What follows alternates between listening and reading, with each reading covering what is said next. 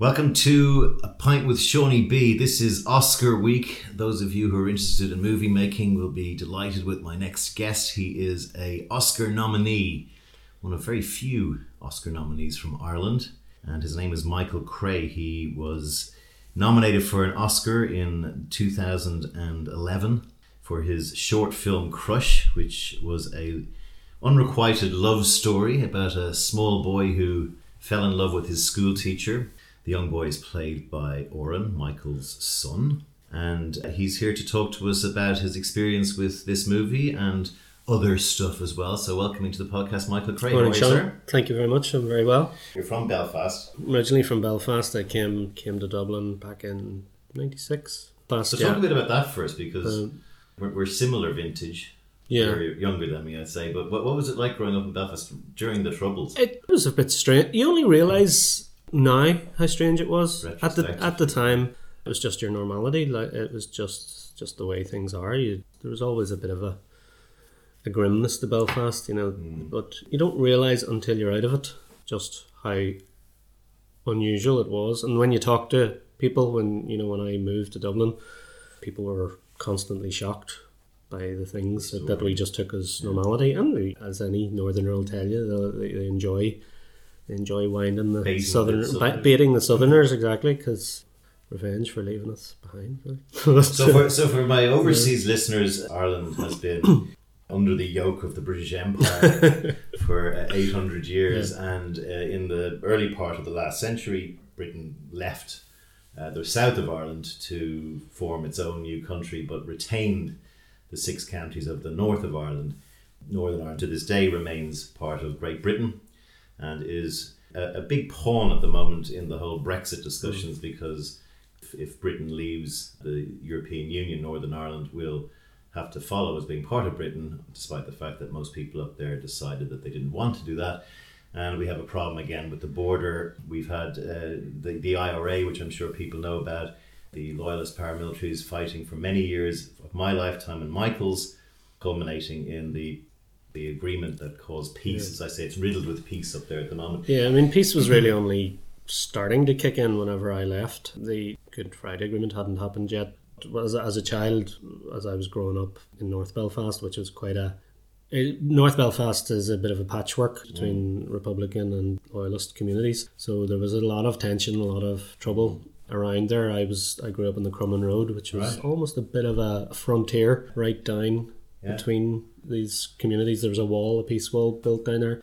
Simple things like we my parents moved house because our family just kept getting bigger and bigger. There was, including my mum and dad, there's ten of us, so really? we needed to move. So we moved a couple of hundred yards up the road to a bit of a bigger house.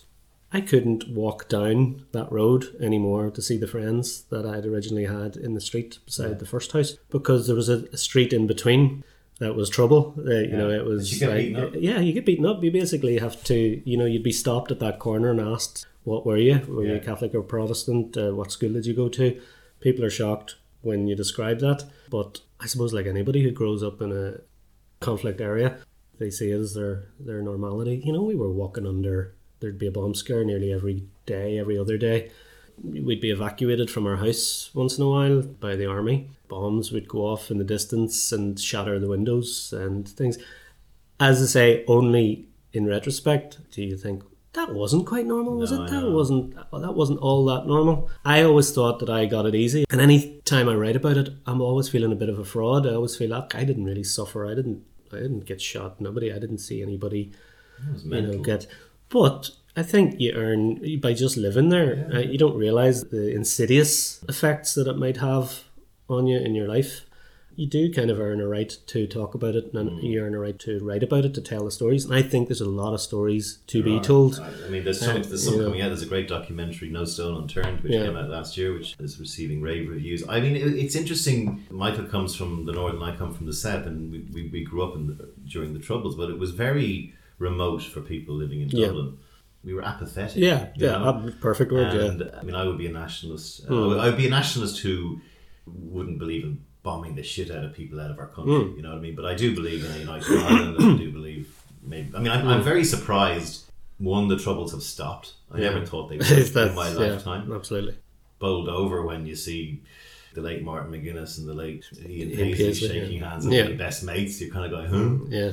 But there was also, I think around September 11th, there was also this change of gears in terrorism. that Yeah. Kind of brought the world to a place mm. where, you know, even if you were a, a Republican or loyalist terrorist, you'd be going, is it really worth it all? Really? Yeah, it was the Islamicists had buried the lead. it's kind of said that was it. There you go, that's terrorism. And suddenly, in one day, they'd done what both the IRA and the UVF did, did over 30, 30, years. Yeah, the same Um, number of people who died in the 9 11 attacks basically equals the entire amount of fatalities in the Northern Ireland troubles since 1960, uh, late 60s to, the, to, to that time. everything did change from 9-11 like the world changed Yeah. america america changed the north changed you know back in the 50s yes there was lots of bigotry and lots of petty fighting and whatnot but when the troubles began proper northern ireland changed into something very dark and very uh, quite quite hateful in many ways. And i think we're seeing that on a worldwide level now.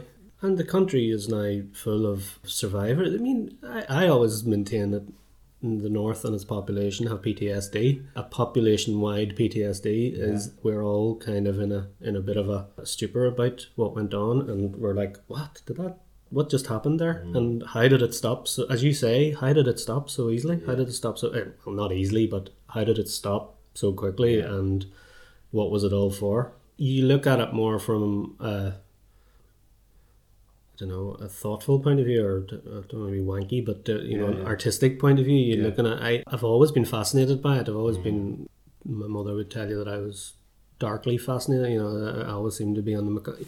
I I used to get in trouble in college because I tended to do a lot of troubles, art troubles. You know, Art, you know, artwork was a huge part of yeah, it. You know, and it was, it was, it was uh, and back then when you did it, it was considered a cliche. It was like, oh, somebody doing troubles again, oh, but you know, troubles again. And I'm going, but this is us. This is our story. This is very much who we are, and it would lead you into trouble because you people would think you were trying to be provocative, or art should do. Exactly, yeah. And I wasn't. I was just fascinated by the stories and by the my actual political attitudes swing wildly from one day to the next. I couldn't really say I'm particularly nailed into one political viewpoint. I can usually see both sides. My parents would have called us maybe mildly nationalist, kind of. Okay. Um, And where did you stand in the family pecking order? Were you the youngest? I'm the youngest. Yeah. the youngest. The so, youngest. So I just observed everything. I Yeah. just took everything, took everything on board, and just watched everybody else. And did your siblings leave the north as well, or are they still there? They're all mostly there. Some some of them went back and forward. Like my brother Kieran, he's a priest, and he he lived in Africa for Oh, quite a while. Probably about ten years of his hmm. life was spent over there. Now he went to Africa to be hmm. shot. He like he was always in Ardoyne, which is a pretty Republican area of Belfast. He's a real extrovert, outgoing, always involved in things. He was involved in charity and the disabled and all, all sorts. Never a hair on his head was harmed. He had a cl- few close shaves, like, uh, Yeah. but nothing ever happened. Then he moved to Africa, he was in Botswana first, but then he was in South Africa later on, Pretoria, a township there. But, and he was there for several years and built a hospice and all, Right, all right. sorts. And then during a robbery one night, he got shot very badly and was fighting for his life God. and it was very close run thing. They didn't we didn't think that he was going to make it, and we thought how ironic that Yeah. he that he leaves Bel- that he leaves Belfast to go. There was a lot of go to Africa. similarities Yeah. with what was happening at, uh, you know, I presume this was around the time Mandela was being released, was it?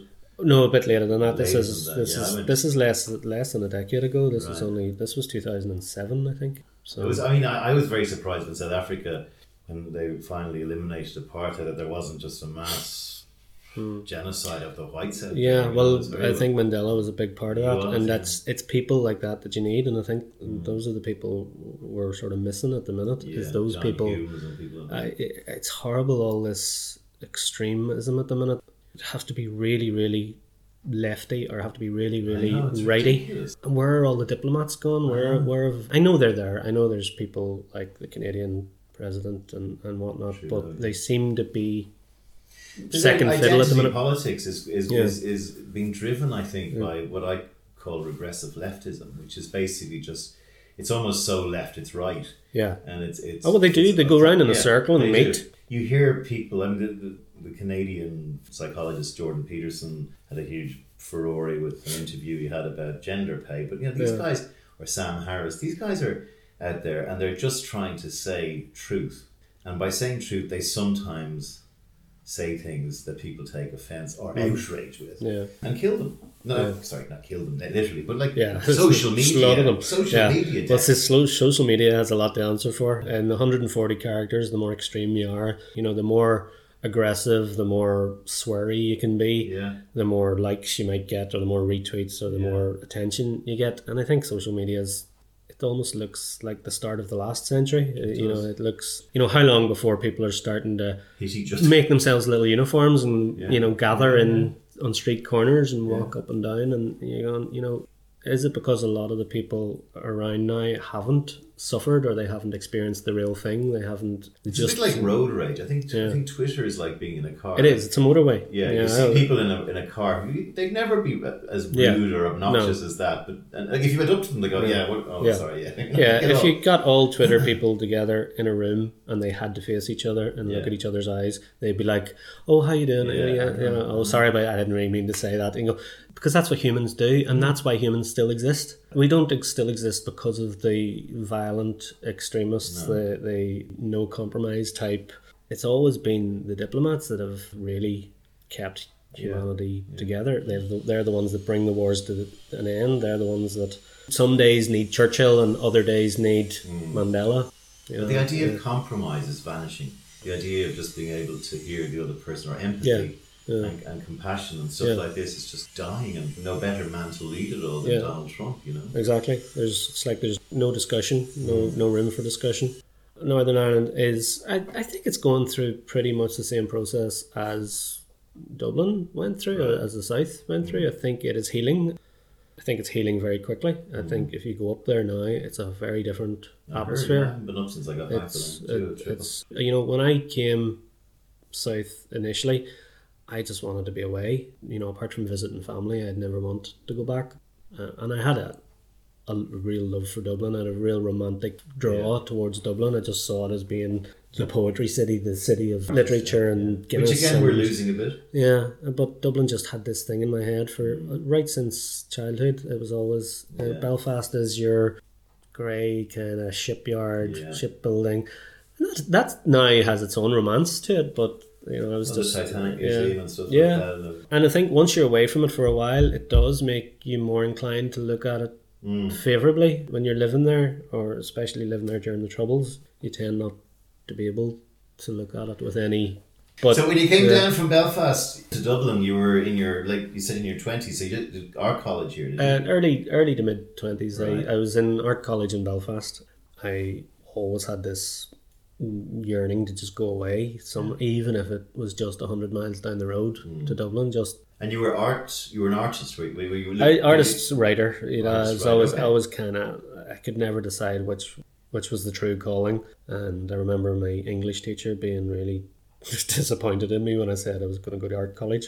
From quite an early age, I'd hit upon advertising as a Mm. as a way to go. Hey, you get to, to write and you get to Yeah, pictures, and yeah. you know, and you just get to come up with ideas, and you, and I think that was because of a a British TV show, possibly the BBC uh, called Campaign I remember it's dreadful. dreadful. Uh, yeah, if I saw it now, I'd go, "What the hell was that?" But at the time, I was like, "Wow, and- yeah, yeah. it never happened. That Yeah. where did that?" It was like a, a cheesy version of Mad Men. Yeah, in the set in the eighties. Yeah, yeah. It would actually be a brilliant thing to, remake watch, an eighties wonder if it's on anywhere. eighties London advertising would be a would be a brilliant. I just uh, watched an episode. to new show because it was. it's bound to be as crass and misogynistic Oh, as sixties Madison Avenue. It's bound to be. It would be great. That but I was was- I was only about maybe fifteen when I saw that show, and Yeah. I went, "That's it. That's that's Well, what that's to do. yeah. That's that's something to do." So I actually was quite lucky in that I had an, an idea Mm. of of what I wanted to do after college. So.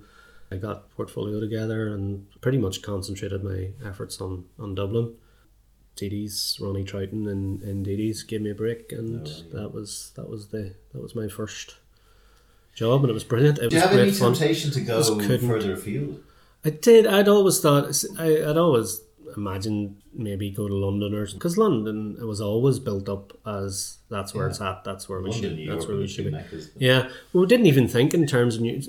London was so strong back Yeah. then. London was everything. The American advertising almost looked a bit cheesy Yeah. by comparison still, yeah. to the class of the, the London stuff. Which I don't know what has happened, but it's gone. Gone. There's I haven't seen a good ad in, in a long time now, but.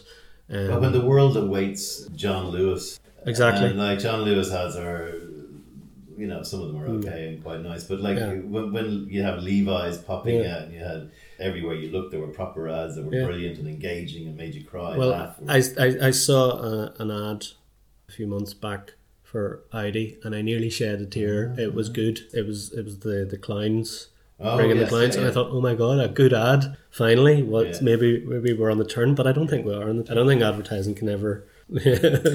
But I got, I just got really disillusioned with it, and Well, I think we all do. I think Yeah. anybody who works in advertising tends to get.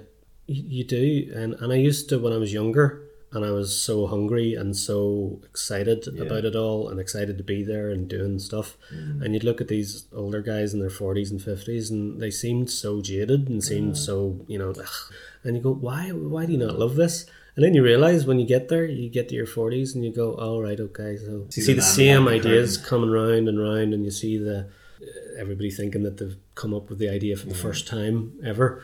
But Um, I have I have wider macro issues on its the integrity and Yeah. ethics. like you do, you, uh, you, you develop that as you uh, as you yeah, get older. But at the time, it was just the joy to actually be paid Mm. I know. to come up with ideas, and well- to, and well to, paid, to draw you know. pictures, to write things, to write Yeah. funny. You Yeah. know, I suppose in some ways, when I'm having an optimistic moment, I think maybe that's a good thing about now.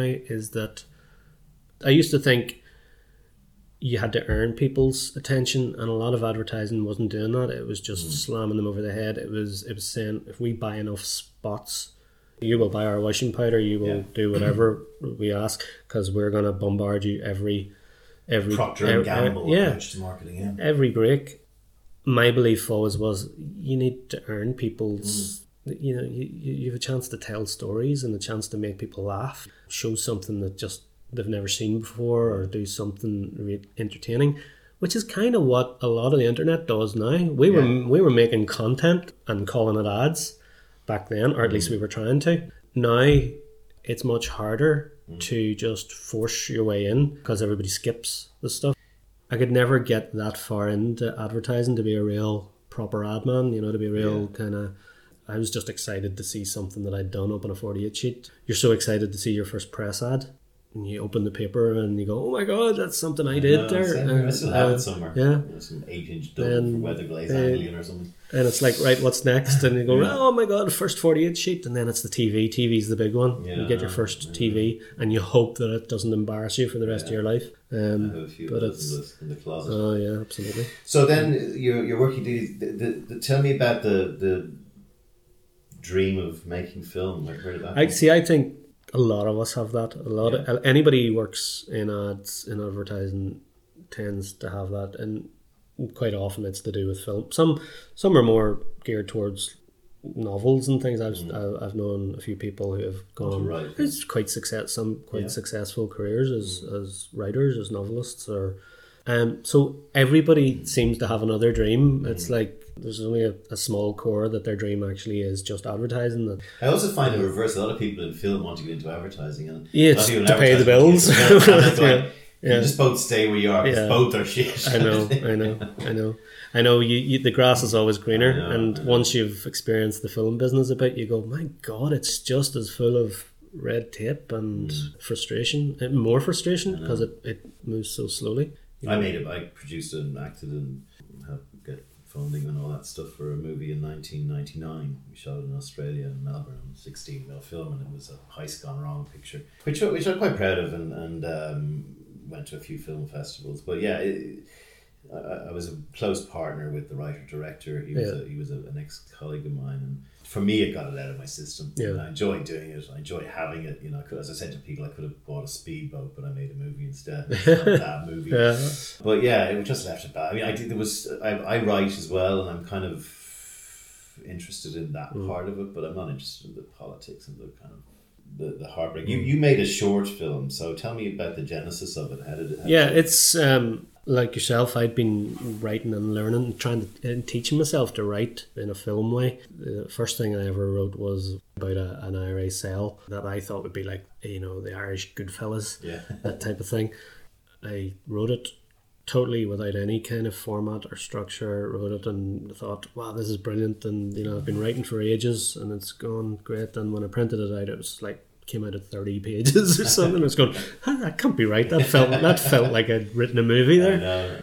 But then over those years, I started to teach myself, um, you know, on the side, you know, still doing the job, but on the side, I was teaching myself how to get by on all the books. Anybody who says don't read the books, I think they're wrong. And I- Adventures you know, screen trade. yeah, exactly. Read that. anything. Yeah. Read read everything. Watch everything. Yeah. Take everything in. That's how we learn everything. We, we we do that since we're babies. Yeah. You know, people who go, "Oh, you can't learn movies from reading a book." Well, it doesn't hurt. It doesn't hurt. No, I was astonished when I started reading those books about the the formulaic Hmm. nature of a screenplay was like so like page 17 something has to happen Yeah. and you know and it, it's almost like you need Yeah. to know all that in order Yeah. to not do it Yeah. do you know what I mean you need to know what Yeah. you're zagging away from Yeah, exactly. Exactly, and even that, even when people talk about formula and they say it, they talk about it in a pejorative way. You know, Yeah. when people want to slag it, they say formula, but you could just call it structure. And especially when it comes to Hollywood Yeah. stuff, people are going, "There's a formula," and yeah, a lot of the time there is a cheap paint by numbers sort of thing going on, mm-hmm. and you get that in theater, and you get that in in novels, you get that in Three in, acts. in yeah. I mean, I do. I learned about the three act structure. I mm-hmm. don't. I know a lot of people don't cleave to that. You know, they wouldn't, but it suited me. It just it, Yeah. it was able. I was able to visualize it in my brain and go, Yeah. okay, I can get this. took a long time to get the hang of it. I mean, you know, I was so I was doing that, and I was able to start writing more in the proper structure with the proper typeface, with the three acts, the turning points, all that mm. kind of malarkey, and still try to be original and creative with it. But and when you're working with directors and stuff in on advertising, you're working with them and you're seeing what they're up to and they're, how they're doing things in the film business, and you're going and you're going, oh, I want a bit of that. I want that. Mm. This, that looks so cool. That's that's really working with somebody like Lenny Abrahamson, and he- who I was just uh, in awe of the way Yeah. he worked. Y- You know, he was just so he could bring something totally unique, and you just watch them at their craft, and you watch uh, how they do things, and you. you that's the luxury of what we did Yeah, as yeah. art directors, copywriters. We got to sit and and set. yeah, and uh, like with a client who's public Yes, yeah. fucking yeah, yeah. What they would maybe tell you is if you want to do this, start with a short. As I got through my thirties to my late thirties, I was going right. Time is running low here. If I don't do this soon, I'm not going to do it. Yeah. I- It's just going to be another Yeah. pub talk thing that I go. Oh yeah, I want. I once. Um, so, so I have to think seriously about short. I, I kind of waited until I had an idea that I knew would would work and that it was polished enough. Um, because I think a lot of shorts suffer from the script isn't strong enough. It's been ill conceived, or somebody has just wanted to make short so bad that they take a, a script that's not ready. But before we talk about Crush and, and how you got there, I mean, just stay on that short film thing for the moment. It's a Mm-hmm. real bugbear of mine. I was in Australia working with Tony Redman, who directed and Yeah. The Long Lunch, the movie we made. And Australia at the time, we're talking late nineties, early early noughties, was awash with short movies. I mean, there was the there was the John Paulson Short Film Festival. My problem, I actually wrote to the Australian Film Board about this, was that they were encouraging people to make short movies, and then people would go and make them, and you know they they'd enter it into Tropfest. They'd have two thousand entries, and there'd be twelve shown. And I, my idea was that before the ad reel uh, rolled in in cinemas, Yeah, you know, if for for fifteen or ten minutes, yeah, to show two or three short films. At least it gives the filmmakers the sort Yeah, of the, no, that's a good the idea, yeah. because there's so much short movies. A that that you're kind of beg, borrowing, and stealing, and we'll talk talk about you. You, you made yours on a shoestring, and, and and people are giving their time and everything, and, and it just doesn't go anywhere. I, I said to Tony, let's just make a feature because we'll Yeah. fail quicker. And he went, Yeah. what? And I said, well, most people fail. You're not Yeah. going to be the next Steven Spielberg. So we went and made it, and it cost us a Yeah. shitload of money. Well- but we're, we were quite happy with it. I mean, That's brilliant, and I really admire anyone who. It, for a start, I admire anyone who makes anything. Who make, or writes one. yeah, if you make any film, you have already done Yeah. something that's worth being proud of, even if it's a stinker, Yeah. even if it doesn't get any traction, whatever. You, you should give yourself a pat on the back for ever having Yeah. done that because we all talk about doing it, Exactly. and it's very very hard to actually to do it. So to create a feature is amazing. It's it's Mm. kind of, and I've seen guys who do that, and they do it on a shoestring. They actually Yeah. make the full ninety minutes or whatever, and that's what I thought I was going to do straight Yeah. after the crush, and it, it just didn't come about. Well, we talk know, a bit about that because I want to talk. I want to get yeah. back at the screenboard. Let's just go back on topic with Crush. You can see this movie, The Crush. Uh, it's on iTunes. Yes, it's on iTunes So, officially, or um, you know, and, YouTube uh, unofficially. Yeah, well, no, we, we, don't Yeah, encourage people watching on YouTube, but I'll, I'll have a link to the iTunes. Uh, Yeah.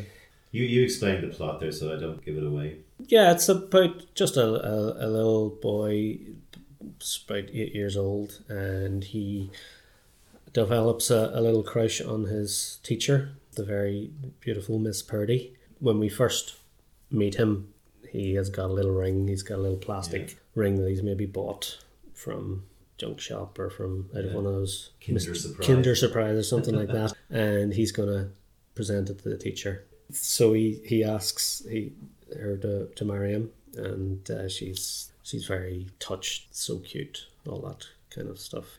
She's doing the usual kind of patronizing of the Yeah, yeah. of the child, and uh, but he goes away happy. She says, you know, well, yeah, well, we'll definitely think about that. Pencil it in the diary. We'll probably maybe have to wait a few years to be on the right side of the law. It was 2015, March the 15th, not re- recently. That was, that was the date. March the 15th, 2015 was when they were getting married. They're getting married. I oh God! research. I, I wonder. I, I must look them up to see if they've Yeah. see. and it was, as I said at the top, it was Michael's son, Oran, who played. well, he's uh, definitely not married to. No, I was to, wondering, yeah, to- imagine if he had married he- the actress. If he's not married, he's, I- he's, as far as I know, he's not married to Olga Wehrly. He's so, um, uh, but you never know. They're very secretive teenagers, so he could be up to anything. Sorry, I interrupted. he's uh, yeah, it's um, that's that's funny though because maybe we should do a sequel Yeah. where he does. yeah. Um, Actually, yeah. But yeah, he he he takes it. So because he was so young, he this, this was this, it was shot in 2009. So by the time he was old enough to marry his teacher, Yeah. it would have been 2000. because he put it in a Yeah, in, in a future diary. he put it in a ten year diary because that's a thing. that's that's a thing I invented for the film ten year diary. Maybe uh, we should all have a 10 year Exactly, a ten year Yeah. plan. And so he writes it down. Could do it, yeah, absolutely. He, he he writes it down and says, right, that's the date I'm marrying Miss Purdy. She's obviously laughed it off, gone and told her boyfriend about it. It's funny, funny wee story. You know, that'll be gone by tomorrow, I'm sure. But not for our hero. Yeah. He's he's very serious about it. But when he runs in to his teacher that weekend, um, she's coming out of a jeweler's shop with a real thing on her finger. She's got a big diamond sparkler on her finger. So his heart, his little heart, just breaks in two. You can see it, as Bart Simpson says. If you pause, you can see the moment his heart just Yeah. breaks in two. And the boyfriend comes out of the jeweler's. He's not happy because Hmm. he's just spent whatever. He's just he's bit first. He's a bit of a bell end. He doesn't seem to. But played by the brilliant Rory Keenan, who's popping up all over the place. Yeah. He's Peaky Blinders and whatnot. Yeah. Um, he gives good bell ends. Yeah, for want of a better phrase. Um, but he's not happy. He, he clearly doesn't want to be married. He clearly doesn't want to be engaged. He clearly doesn't want to be spending all this money on a ring. Yeah. He just wants to go home and watch football. Whereas little Ardle, eight-year-old Ardle, he's the real deal. He's in Yeah. love. So he challenges the boyfriend to a duel With pistols. with pistols. Pistols at Pistols dawn, at dawn, sir. yeah, yeah. Um, and the boyfriend is highly amused by this. He thinks this is great, great crack. This is so funny, Mm. and he's gonna go and see what what the score is with his child. Um, and I'll just leave it that uh, he doesn't know the child's father is Cop. a cop, an armed cop. Go and uh, have a look at it and search it out. It's a great Yeah. film. It was made, you know, I, I was doing some research before we sat down today by, you know, it was shot by your brother, who's a film cameraman. He is, he's a BBC, yeah. there was lots of craze. yeah, the there's credits. craze everywhere. Yeah, yeah. So, So you brought it in for a very. I mean, you, you, you did a Rodriguez. You went and shot it over three days. Yeah, Skerries and, and, a, and a Dublin school. And, Yeah, absolutely. There's a lot of things now. You try try to make sure everybody gets paid, or you know people get paid something. Um, I had money that I'd saved myself. I had this in my head that I've one chance at this. yeah. I've one chance. I'll use my money, mm. and hopefully it, it turns out okay. I also went back in the days when I could get a bank loan. I got a bank loan. A movie. Back in the days when the Celtic yeah. Tiger. Sure. back in the days when my credit score wasn't three. But at the time, I was all right. I had a had a bit of money myself. I went, got a bank loan. My dad put in a, a few quid as well. God rest them. And uh, we had enough to get it going. I said, I didn't approach the film board because me being me, my timings were all off. Like I'd left things too late, and I think at that on the, during that year, the film board were looking for quite specific brief. They it was musical shorts in that year. um, we were able to pull it together. It became a bit of a millstone around my neck. I didn't know I was going to get Money made. was. Well, yeah, I didn't know I was going to get made redundant the year after Oh, that. right. Um, I didn't know the whole world was going to collapse. Yeah. I would not recommend anybody uses their, Their own, own their money. own their own money or get themselves into serious debt because Yeah. it will last forever. Really? Okay. When you had the film in the can and edited and ready to, I guess, market or whatever you do, you know, whatever your plan was, did you know you had something good, or did you just feel it was? No, I never know that. I'm, I'm very much people's reactions type Yeah. of. I- I'm not one of those confident artists Yeah. that sort of. Think This is the really best. is. This is the best thing Yeah. I've done. I don't think And, anyone Yeah, you know, I'm going to gift this to the world. Yeah, it's To the nation. yeah to the nation. This is my gift to you. I'm a, yeah, no, I have to get so many opinions, and I have to collate them. Opinions of family, opinions of Yeah. uh, you know some of the can some of the directors that I'd worked like Yeah. Lenny was able to give me great steers on certain things and uh, they watch it. You don't have to take everything No, on no. board. You just important thing is you just you, you, you kind of cross reference. Okay, everybody's saying that bit shit, so lo- I think we should lose it. When I saw the first rough cut, the first assembly, I was kind of a bit terrified. It just wasn't working. It was like uh, and my son's because he was so young and he wasn't a, a, a real actor. It, it, it could seem stilted. Mm-hmm. Now I, I hadn't minded that initially because that's part of I was looking for a very mm-hmm. deadpan kind Yeah. of approach. It just wasn't working. You know the way in advertising things we're always cutting down. We're always it's always minute it yeah 30 minimize minimize cut Yeah. the flab off that's always like positive with us that's mm-hmm. you know this was the opposite. This was like breathe. you know we had yeah exactly. With with this sort of 12 minute cut and it was going like that. But it didn't feel right. It felt as you say it it, it wasn't breathing. So we started to let things out a bit let expressions kind of linger and then edit around his performance Yeah. because the bits that you know there's bits that are so real and intense from him mm. That are great and you just and or you take bits that weren't actually performance they were just him on set reacting to something Yeah. and you throw that in and you end up cutting his performance from many many shots. The experienced actors no you've no problem with they just get it right every time but once we'd done that then it started to feel much better and i'm going okay this i'm not as sick with fear about this anymore. It's starting to look it's starting to look a lot better once all those layers the polish gets uh, and big on sound sound has to be just Well, I heard a great quote, which was if you, from again one of those teachers Yeah. from the screen trade. He said, "If your sound isn't right, people will look at it and say it's badly shot." yep exactly you can get a same you- problem with this podcast. yeah you can get away with you can get away with poor pictures if you've good sound because Mm. people think that's a stylistic choice Yeah, yeah. you can't get away with great pictures and bad sound because people think you've Yeah. just it's cheap. So we spent a long time getting the sound right. Great stuff. And once all those layers were on and the final grade and stuff, and Dave Garrity's music, just go, okay, this isn't bad. This is Yeah. this might be all right. But I still wasn't sure. I tried entering various festivals, international ones, Sundance, all the rest. It wasn't happening. It, come, it got into Kerry. It premiered in Kerry. I just assumed that'll be it. It'll stay in Ireland. It's not going to travel. So yeah, so just to just pause, take pause before the fireworks begin. You, you're a 35 year old first time filmmaker, shoestring budget, cast of about six, I suppose six or seven, hmm. edited, put together, entering into film festivals, and what then Tribeca happened was it? Tribeca was the first. I got that call from New York saying oh, we'd like to show your film in Tribeca, and that was oh my god, that was delightful. Exciting, that was yeah. so exciting. I thought And did they that's- include like tickets for Robert De? Niro's? Yeah, Uh, actually, the film festivals you don't tend to be.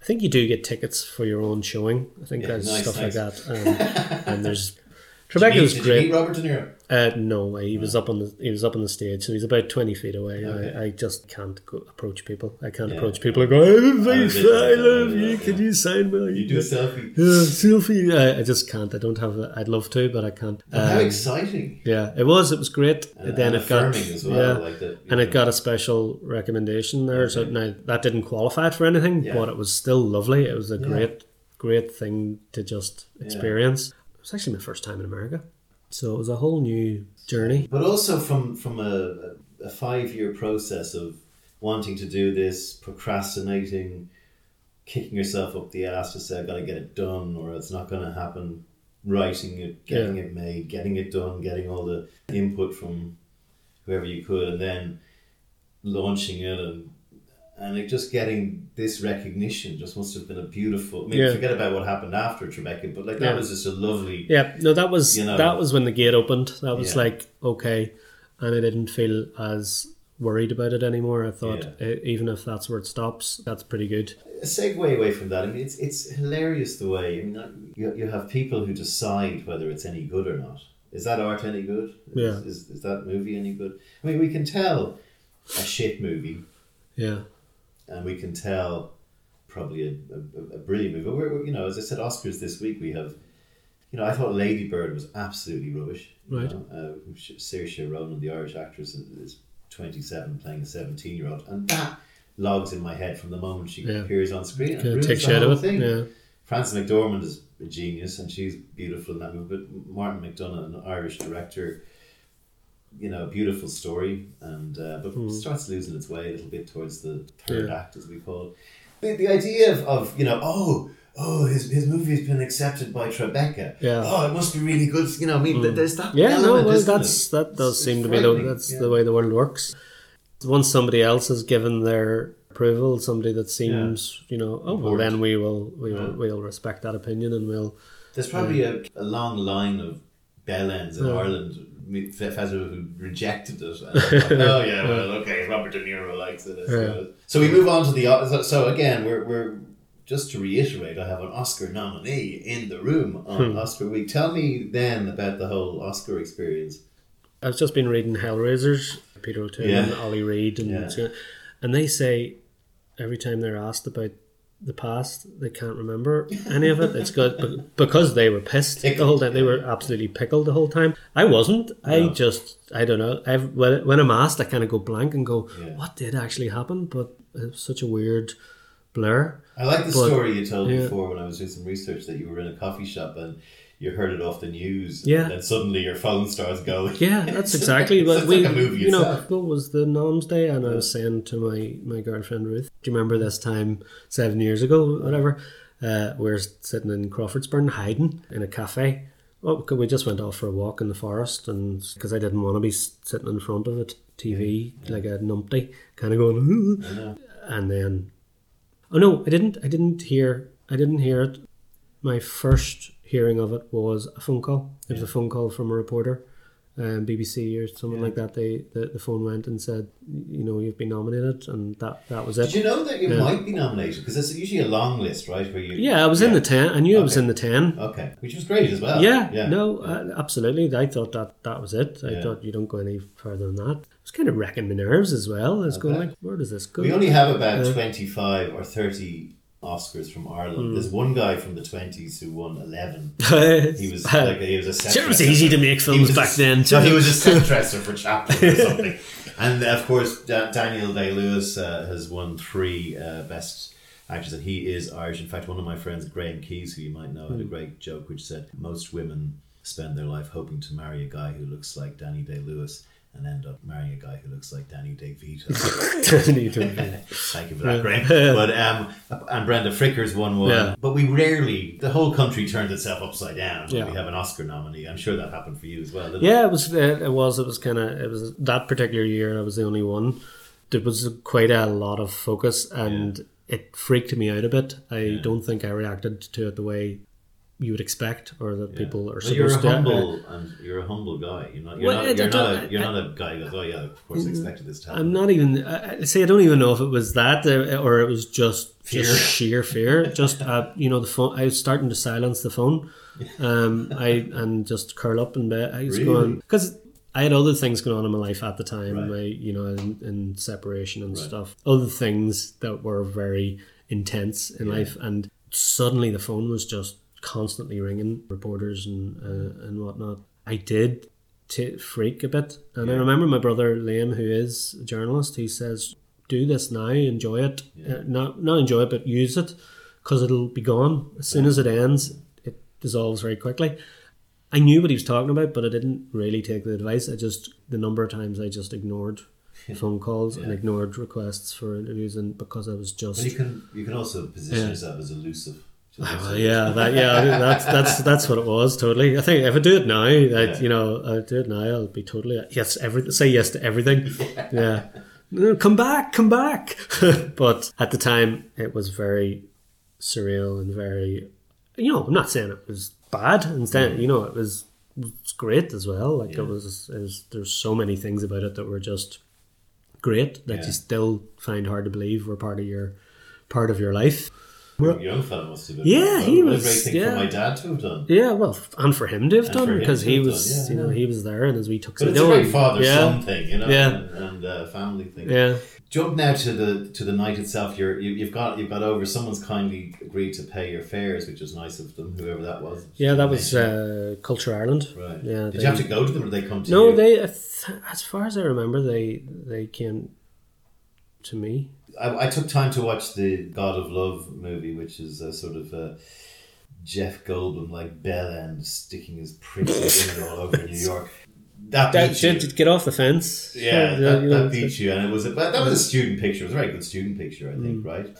Had you seen your com- competition, and were you? Well, tell me what it was like, just that moment when they start calling out your name, and I presume you're up in a, a four box square. Actually, no, I don't think we were. I don't. Oh, think there was. Okay, we. was a call. no, I think the movie was on a Ah, box, okay, so thankfully there Yeah. was no oh, look look happy look happy because But tell me about that Yeah. uh, rising and then falling, sort of as they opened the envelope. What was that like? Can you remember? Um, again, my feeling wasn't what you would expect. I was not there going, please, please win, please be, please be me. For so many reasons, I was like, Really? I I was almost in the other direction, going, what the fuck? If this actually is is a win, what the hell? You know? Okay, now looking back, It's- would you like to have won? Looking back, um, looking back, no, not Really? not That's that. I would like to win someday, you know, Right, you know. right. I, I, but at, at the time, no, I'm happy enough. I'm happy enough with I'm the way it panned. Maybe I was just very stressed out at the time. Maybe Yeah. I was very just. I didn't feel worthy of it either. Very careful about how I word this because you're very careful about trying not to look like you're being the worst fake modest crap. Uh, don't which which is anno- from you. i- i- is one of the most annoying Yeah, yeah, traits that people can have. It's it's not a fake modesty thing. Yeah, it's a it's a kind of I don't think I'm actually worthy of getting this right now at Yeah. this. I haven't kind of done enough. It's great to be here. It's great to be nominated, and you know if it happens, great. Yeah, So then I'll be. But uh, again, it struck so much fear into me the, the the idea of it that I almost breathed a sigh of relief once it was Really? it wasn't me, and I was kind of like, okay, drink now, can go and have a little I drink. I think I um, would have been absolutely devastated really. to have Yeah. got that far and not won. I, No. I mean, I'm not going to try and be Yeah. fakely modest. I just think it would be. It's the. It's like the. I, I can understand how Yeah. you've just gone. Your first thing has gone there. That would have been very dangerous for someone like me, who's, who's probably got an ego that needs tamping down all the time. but, but you know, the idea that you get to the to the apex Yeah. and you go, "Fuck, I've done it," you know. Yeah. It's just you know, I, I, I that that's a really fascinating thing. I never would have. thought. So you, you came back to Ireland like all our football teams who don't win anything, a hero, right? Kind of. Yeah, no, it was Yeah. it was it was very good. It was extremely good natured. People were genuinely happy for us, and they were uh, very kind, very um, supportive, and people who interviewed you were always very positive, and Yeah. that side of it was was great. And talk to me about what's happened. Uh, you know, since your nomination, Martin McDonagh won a short film for Shooter, Benjamin Cleary for Stutterer. So you know we've had success since. What has happened to your film career Uh, since? not an awful lot. It's not not as much as I would have hoped. It's a mixture of again trying to basically survive financially. Yeah. You know, since redundancy and since things just kind of basically life life Yeah, life yeah, happens way, yeah. and you you have other things. There's always creative stuff going on on the side. You know, I'm I'm writing a you know I was commissioned to write a screenplay for a few guys that are have a nice story that they want to tell about. It's a historical story set in the fifties. Um, You're doing something on the famine, were you? uh, I that was one of my first screenplays way back right. before I even did the Crush. That was Right. one of the first ones I wrote we, need, properly. we need a good famine film. Well, Lance Daly has beat me to it. Uh, now he's bringing out Black Black Forty Nine. Is it Oh, okay. forty seven? I Black Forty. Seven. I actually read one last year for someone. Right. Rubbish. Well, I've I've had this one for a long time, so I'd say if I look back on it, I'd be wanting to re- do a substantial rewrite on it. No, it's it's always been something that's been very. Is it uh, deflating that the stepping stone and boy, what a stepping stone didn't deliver? Yeah, and it's it uh, you know, and you get people saying that as well. You know, people Yeah. who should know better, family, they would go, you know, it didn't really do much for you, did it? You know, fa- family don't Yeah. family don't pull their punches. It's No, like, no. Jesus, where did that get you? That was pointless. Yeah. Jesus, uh, everything went tits Yeah. up since then. You lost your job. You lost your job. And you lost for your- you? Yeah, Uh, so much, so much for your Oscar nomination. stayed in yeah. shipbuilding. Gobshite you. see, that's what happens. You get ideas above your station, but um, yeah, but you know, it it takes time, and you know, it does happen if if you stick with it. Like, Is the dream to have your own feature film that you do? yeah, I, do, I really want to do a feature. I'd love, Right. I'd Written love and to do- directed written and directed? direct, written and directed. Right, yeah. I'd like that would be. But I've decided, and I'd said for years, I'm not doing another short. I can't do another short. I just don't know have the You're right. the time. But well, I did decide this year to do another short. I'm going to do. I'm going to do. I'm doing one in in April. Nine years later, doing another one. Went to the Kerry Film Festival last year. I was invited down by Maeve uh, McGrath um, to do a little sort of session, little talk, and I was kind of very aware that I, uh, Jesus, I'm still dining out on this thing Rush, from yeah. from seven years ago, and I feel like I haven't, as you know, I haven't done anything. I haven't, you know, there's been lots in the background and writing screenplays and whatever, but I haven't done anything. And I kind of made the decision there and then, walking down the street in um, Killarney.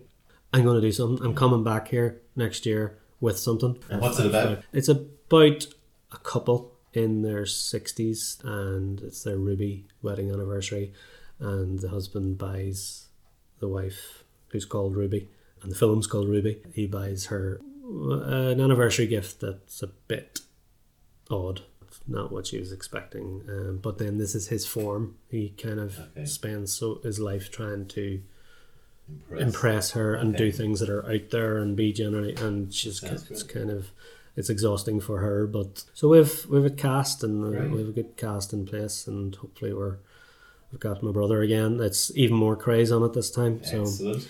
Family Uh, movie making business. family movie making Last question for you. What would you say to a young kid who's uh, listening to this and, and who is saying, I want to try and get into the writing stroke, movie stroke, advertising business? I'd say just make stuff. You're living in the best time ever. It doesn't look like it from our point of view because we've had so many knocks and the, the businesses we were in have had so many knocks. And a very different. But in terms of getting your hands on technology and in terms of being able to do the things, mm, It's never been it's easier. never been a better time. Pick up your iPhone, pick up your Samsung, get a wee tripod for it or a Mobi grip or something. Do anything. Just keep coming up with ideas, write scripts, learn to write scripts, read books, take in as much information. You can learn anything now from the internet. Uh, You can go on YouTube and learn. I learned how to wallpaper this year just by watching YouTube videos.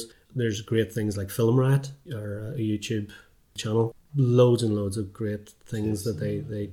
There's so much that you can just absorb like a sponge. Um, you just by you could spend your day just watching YouTube videos and reading as many books about it as you can lay your hands on and do it. Just go My, go my and do it. Get the same yeah. from, a, from, from certainly from a writing point of view. That I look back on my writing and I, you rush to finish. It's like Yeah. a thirty-page thing. You said you send it out when it's not ready to be sent out, and it comes back decimated because it's crap. My, my uh, feeling on it is the, the curtain opens, write what you see, and make sure you have the end before you start gabbing on about the fact that you've got a movie. Yeah.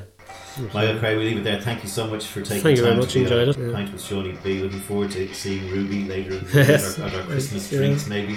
Hope Look so. after yourself and I hope all goes well. Thank you very much.